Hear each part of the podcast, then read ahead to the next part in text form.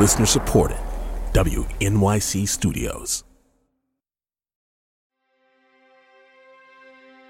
Infidelity is so common that if we tell people that it's always the end of the relationship, when there's cheating, we're going to end a lot of relationships that shouldn't end. From WQXR and the Metropolitan Opera, this is Aria Code. I'm Rhiannon Giddens. She's joyful and smart and really wants to get this guy back. That's the goal. Every episode, we pull back the curtain on a single aria so we can see what's behind the scenes. Today, it's one of my personal favorites Dove Sono from Mozart's Le Nozze di Figaro, or The Marriage of Figaro. It's one of those arias when you feel depressed about something going on in your life and you start to feel hopeless. You can sort of indulge yourself in that little pity party, and then you can latch on to this tremendous hope.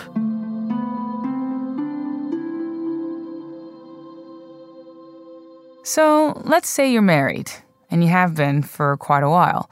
Let's say things started out great, but now your spouse has been pretty much ignoring you and flirting like crazy with other people, and you're pretty sure they're sleeping around. So what do you do? Do you leave? Do you stick it out? Do you confront them? Well, this is exactly the question that Countess Almaviva faces in Mozart's The Marriage of Figaro. Things are pretty complicated for her. First of all, she's a woman in the late 1700s, so, you know, her options are pretty limited. And second of all, she's married into nobility, and her entitled, womanizing husband, the Count Almaviva, holds most of the cards. He's all over the Countess's maid, Susanna, and pretty much every other woman on the estate, too. And the Countess sees it all, but she's really not allowed to address it head on. So she and Susanna decide to swap clothes, as one does, and lure the Count into a trap that reveals him as the philandering idiot that he is. But in the middle of all the commotion and the twisting subplots, the Countess has an intimate, reflective moment in the aria Dove Sono. It's a floating and gorgeous melody that asks a simple question Dove sono i bei momenti? Where are the beautiful moments that I used to have with my husband? Where's the spark? And how do I get it back? Let's meet the guests that will help the Countess answer these questions. First, soprano Susanna Phillips. She's singing this at the Met right now, and this is actually the role she's performed most in her career so far. I've performed her as a 20 year old, very traditional countess. I've performed her as a drunk Liz Taylor kind of person. I've performed her as like a 60 year old, really dowager kind of person. The many faces of Countess Almaviva. Next, we have Cori Ellison, dramaturg at the Santa Fe Opera. Mozart just had radar into the human soul, whether the characters were male or female, or old or young, or evil or good. What he brings to opera that distinguishes him is the ability to just plumb the depths of the human condition. And finally, a man who knows a thing or two about cheating. How dirty can I be on your show? as much as you want, Dan Savage. Dan writes the sex advice column Savage Love and hosts the Savage Lovecast, a sex and relationship advice podcast. It wasn't anything I set out to do.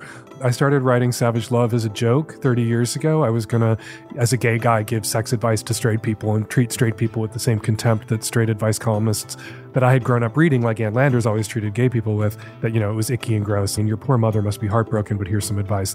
And when it turned into a real advice column under my feet, I realized that I actually had been preparing for this for a long time. Well, we're glad because the Countess could really use some advice. Now let's get to it. Dove Sono from Mozart's The Marriage of Figaro.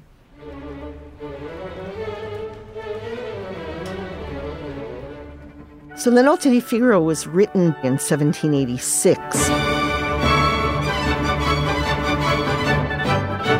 It does take place in one day. It's set in Seville. And it deals with issues like fidelity in relationships and in marriage.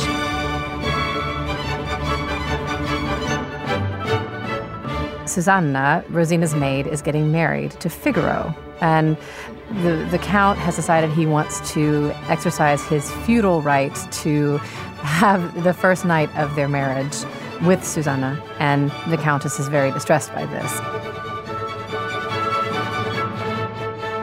The Countess Almaviva is actually the same person as Rosina in The Barber of Seville, the heroine of Rossini's famous opera. She's smart, funny, sexy, warm, conniving, energetic. She's fascinating. But you have the feeling that in those two or three years between her marriage and where we find her in the Nozze di Figaro, there's been a lot of growing up that's happened. And perhaps some of it is unfortunately through the suffering that she's endured at the hands of her philandering husband.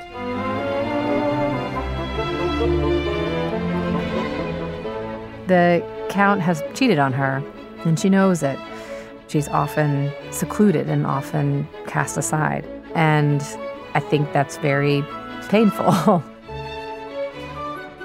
The dynamic we see here between the Count and the Countess is really common, so common as to be something that we should anticipate going into committed long term relationships.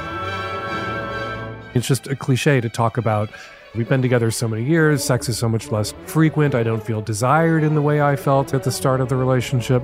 It's complicated to desire what you already have, to want what you have.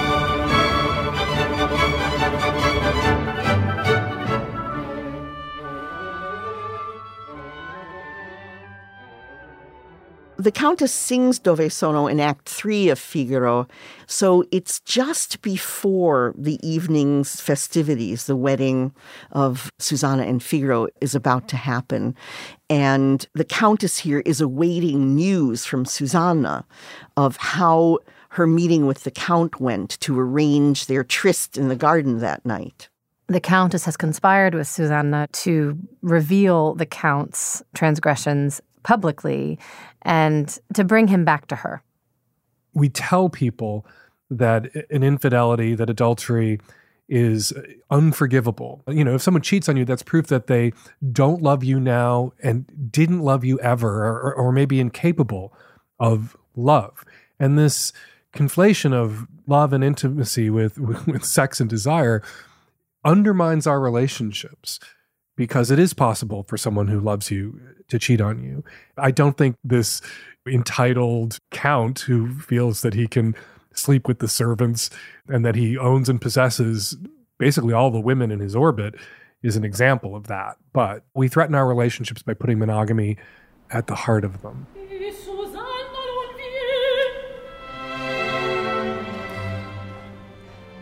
So this aria begins with an accompanied recitative. Recitative in an opera serves the same function that you see like in a Shakespeare play where you see both prose and poetry. And the prose is what advances the action. It's plain speech and it, it, gives you plot information. And then the poetry, to be or not to be, or whatever that is, is where the characters stop and give us their emotional reaction to what's just gone on in the recitative or in the prose. And that's what an aria is.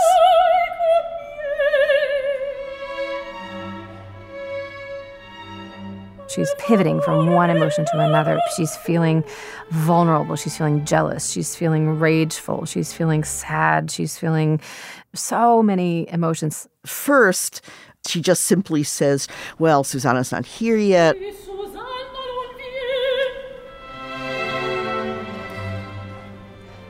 I'm anxious to know how the Count received the proposal. And then there's this little accompaniment figure, this little punctuation by the orchestra. And she goes, This whole plot makes me very nervous, especially with a husband who's so jealous. After that, it's another change of thought. She says, But, you know, what harm could it do to just uh, change clothes with Susanna?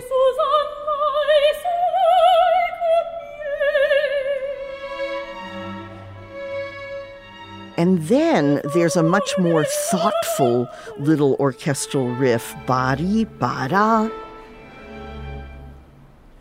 And that's when she says, Oh, heavens, I've been reduced to this level by my cruel husband. who treats me so badly and is unfaithful. Jealousy and, and disdain.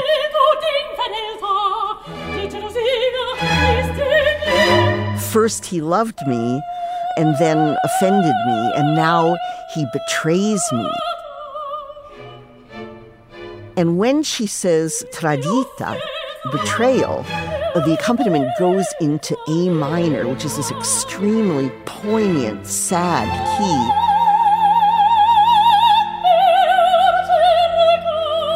It hits her that she's had to ask a servant for help in getting her husband back. And that is painful. You know, it's hard to get good numbers on how common infidelity is in committed long term monogamous relationships because it's not something that people are going to answer truthfully if, you know, a pollster calls them. But the range is something like 30 to 60% of all committed monogamous relationships. There's infidelity on one side or the other side at some point over the years. If you're in a long term committed relationship and your expectation is fidelity and you're with somebody who's incapable of being faithful, well, you're going to be devastated again and again and again and again. If you can adjust your expectations, if you no longer expect that this person who's already proven they're incapable of being faithful isn't going to be able to do that, perhaps you won't be as devastated as often.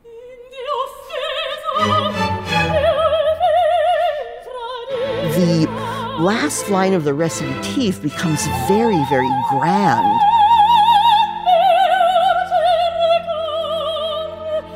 And then it goes right into the aria. From this intensely melancholy key of A minor into uh, this very pure key of C major.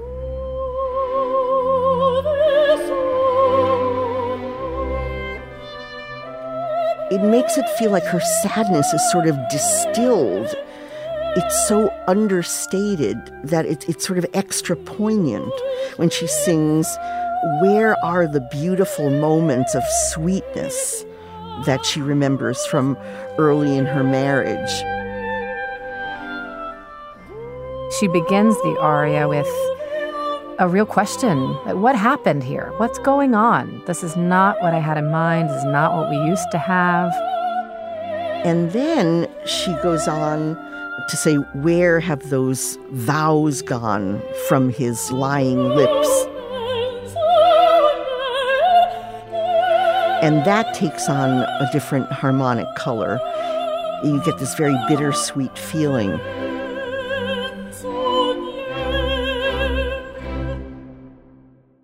It's easy to forget, but at this time, she didn't have any options.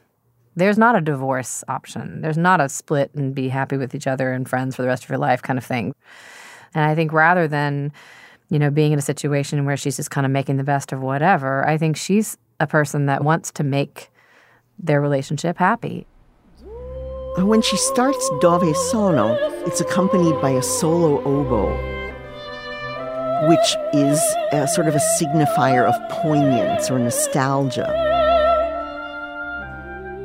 And a very modest background of low strings.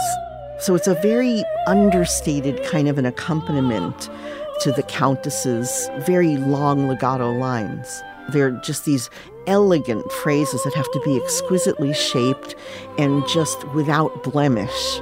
Yes. so these are very challenging vocal lines to sing. They are long, they are in a part of the voice that takes extra support.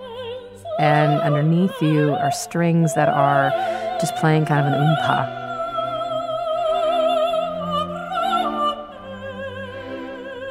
this very quiet pulse underneath you, and you're the one carrying the line. And then once you start, and you have to just be ready technically, go there emotionally, and finish.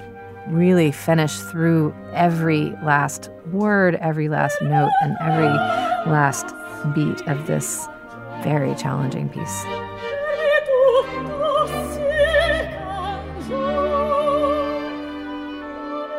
people are more comfortable when a couple separates in the wake of an infidelity.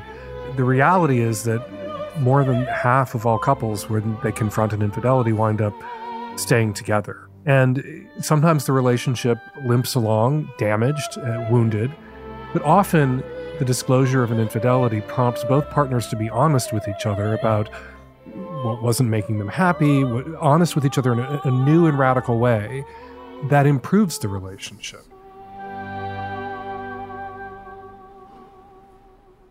you know, no one wants to have a near death experience, but sometimes having a near death experience makes you appreciate life in a new way. And the revelation of an affair is sort of a relationship near death experience. If you can come out on the other side of that, if forgiveness can be asked for sincerely and granted, the relationship can improve. One of the really beautiful things about this aria is that it, it starts out, of course, in a very simple major key, C major and then it goes into G major, which is very common during this period, but that all throughout, Mozart keeps shifting back and forth into the parallel minor keys. They're like shifting weather fronts. They're like clouds coming in to momentarily block the sun because uh, the Countess's mood throughout this is so mercurial. And all of a sudden, you get up to a G and it's like the little sunlight comes in when she's thinking about the memory of him.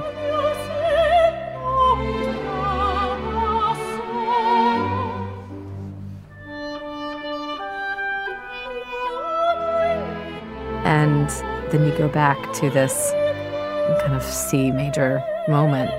So I think that's brilliant.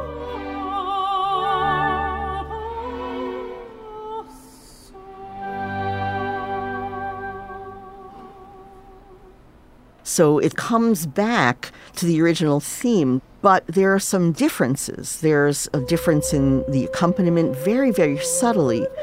You can't sing it exactly the same way you did before because you've gone on a little emotional trip. So I think a thoughtful singer will bring a different tonal quality to that repetition of Dove Sono.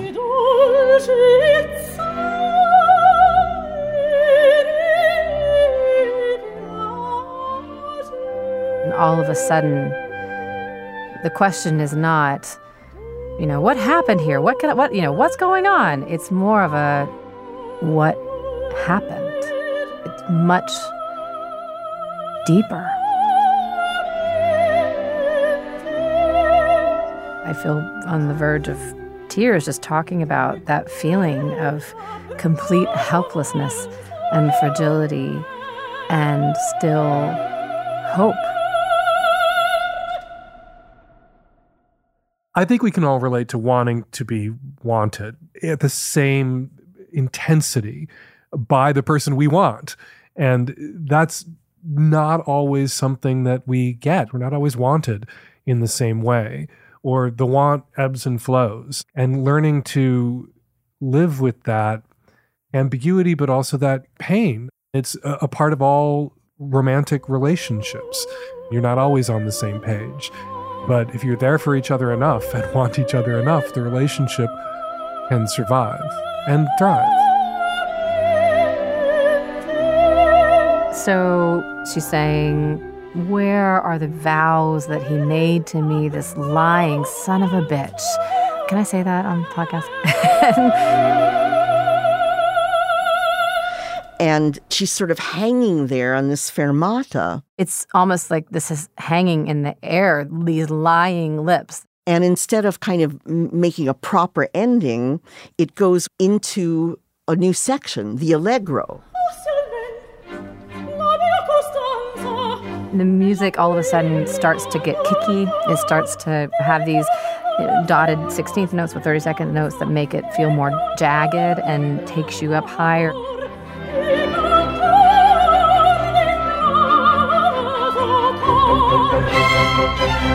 She says, Ah, wait a minute. I can do this. If I can stay constant and I can be the one that's here and loving, I can fix this. Like he can come back to me. And she all of a sudden in her head feels like she has a path forward.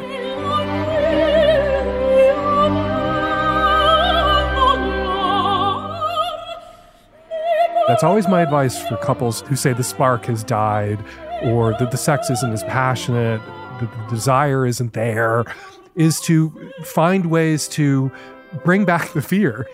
You know, when you first got together, you didn't know this person, and, and, the relationship was this new and scary thing and kind of a risk. You were making yourself vulnerable to this person in a way that really made you feel alive and sent adrenaline flying through your body and sent blood to all the right parts of your body. Once you're long term and committed, the relationship doesn't have quite that impact, but you can engineer that by taking risks together. And that can be as simple as, you know, don't have sex in your bed in the same place at the same time. Go have sex in a car, parked somewhere in public, have sex at the office, have sex in the kitchen, role play and dress up, adventures, games, hijinks absolutely can help revive that spark and to really fight the inertia that drags us toward taking each other for granted.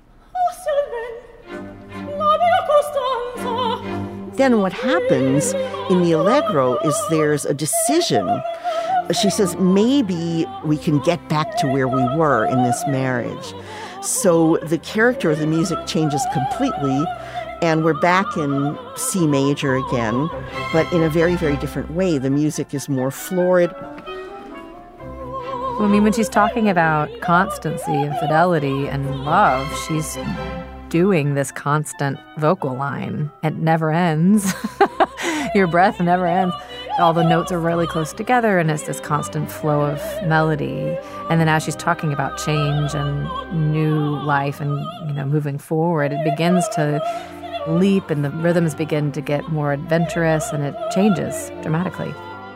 When she talks about changing her relationship, di cangiar l'ingrato cor, to change his ungrateful heart, she keeps popping up to this sustained high A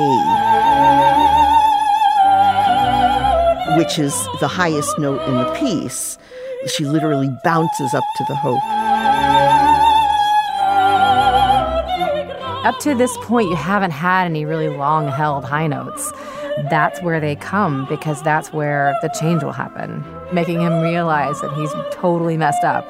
And being constant in her love for him, that's how it will change and that's how they will come back together.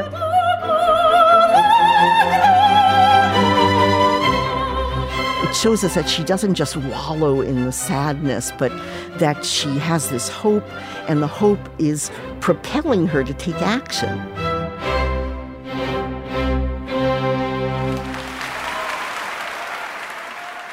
But in this opera, you know, this guy is a cad and he cheats on his relatively new wife.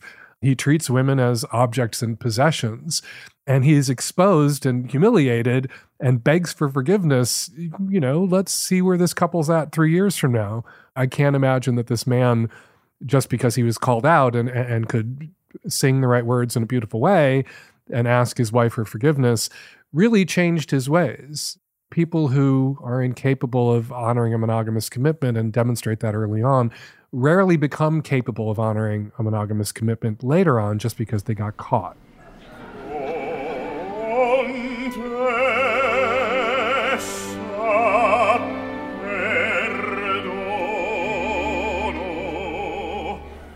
The Countess's conviction that her relationship with her husband can change for the better is not delusion or desperation. It's a deep belief in who she knows him to be deep down, in the person she fell in love with before she knew he was the Count. And it shows us a beautiful quality about her own character, which is hope.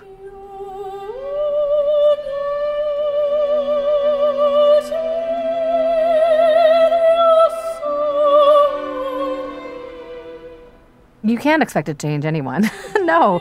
But maybe maybe she's just recognizing who he is and deciding to move forward. I don't know. I mean, you get to the end of the opera and he asks her for forgiveness, and the eternal question is, does she forgive him? I don't know. I don't have the answer, but I am really loving exploring it.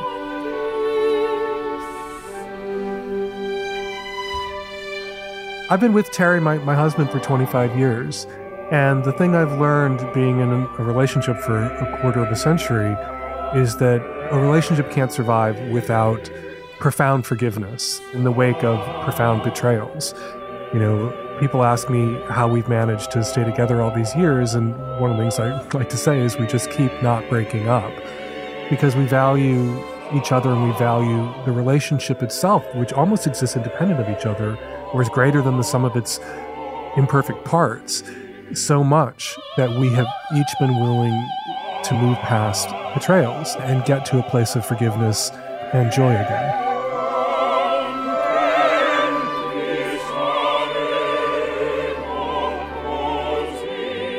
I personally feel that love takes many forms, and sometimes it's fidelity, sometimes it's peace, sometimes it's laughter, sometimes it's letting things go, moving forward, sometimes it's showing up. I, I, don't know, but I think practicing kindness in those difficult times is really the most important thing because I think that's the hardest thing to do.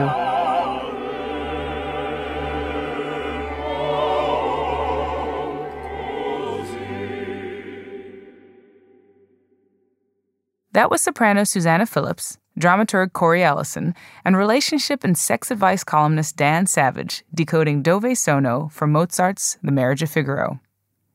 All right, come on back after the break to hear Susanna Phillips sing it for you. Aria Code is supported by the Metropolitan Opera. Though the Opera House is currently closed due to the coronavirus pandemic, the Met continues to bring grand opera to audiences through a series of free online performance streams. Each night during the closure, a complete opera from the company's award winning Live in HD series of cinema transmissions is made available for free on demand viewing. Learn more at metopera.org slash opera streams. Now here's soprano Susanna Phillips singing Dove Sono from Mozart's The Marriage of Figaro on stage at the Metropolitan Opera.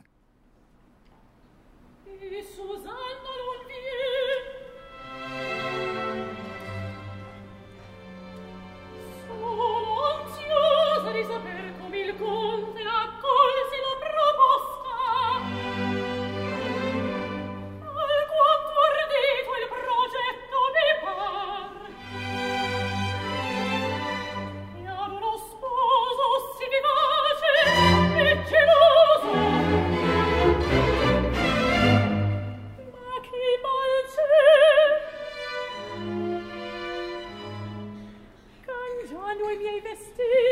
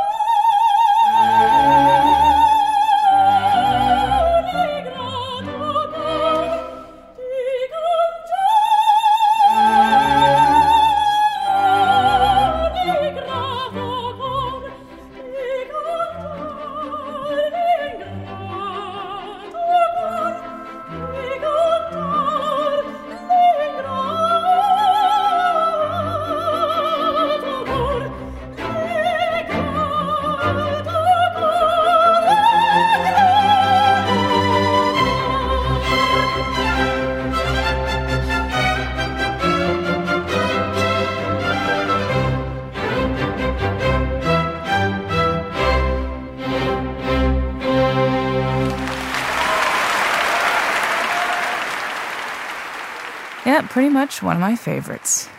Dove Sono from Mozart's The Marriage of Figaro. Thanks for joining me for another episode of Aria Code. If you're enjoying the show, head on over to Apple Podcasts to leave a rating or review. We love hearing from you, and it really helps us out. And hey, if you're interested in going a little deeper on cheating and infidelity, and hey, who isn't? Come on. Our friends at the podcast Death, Sex, and Money have a whole episode about it. You'll hear from men and women who've cheated and been cheated on, and how it made some of them more honest in their relationships.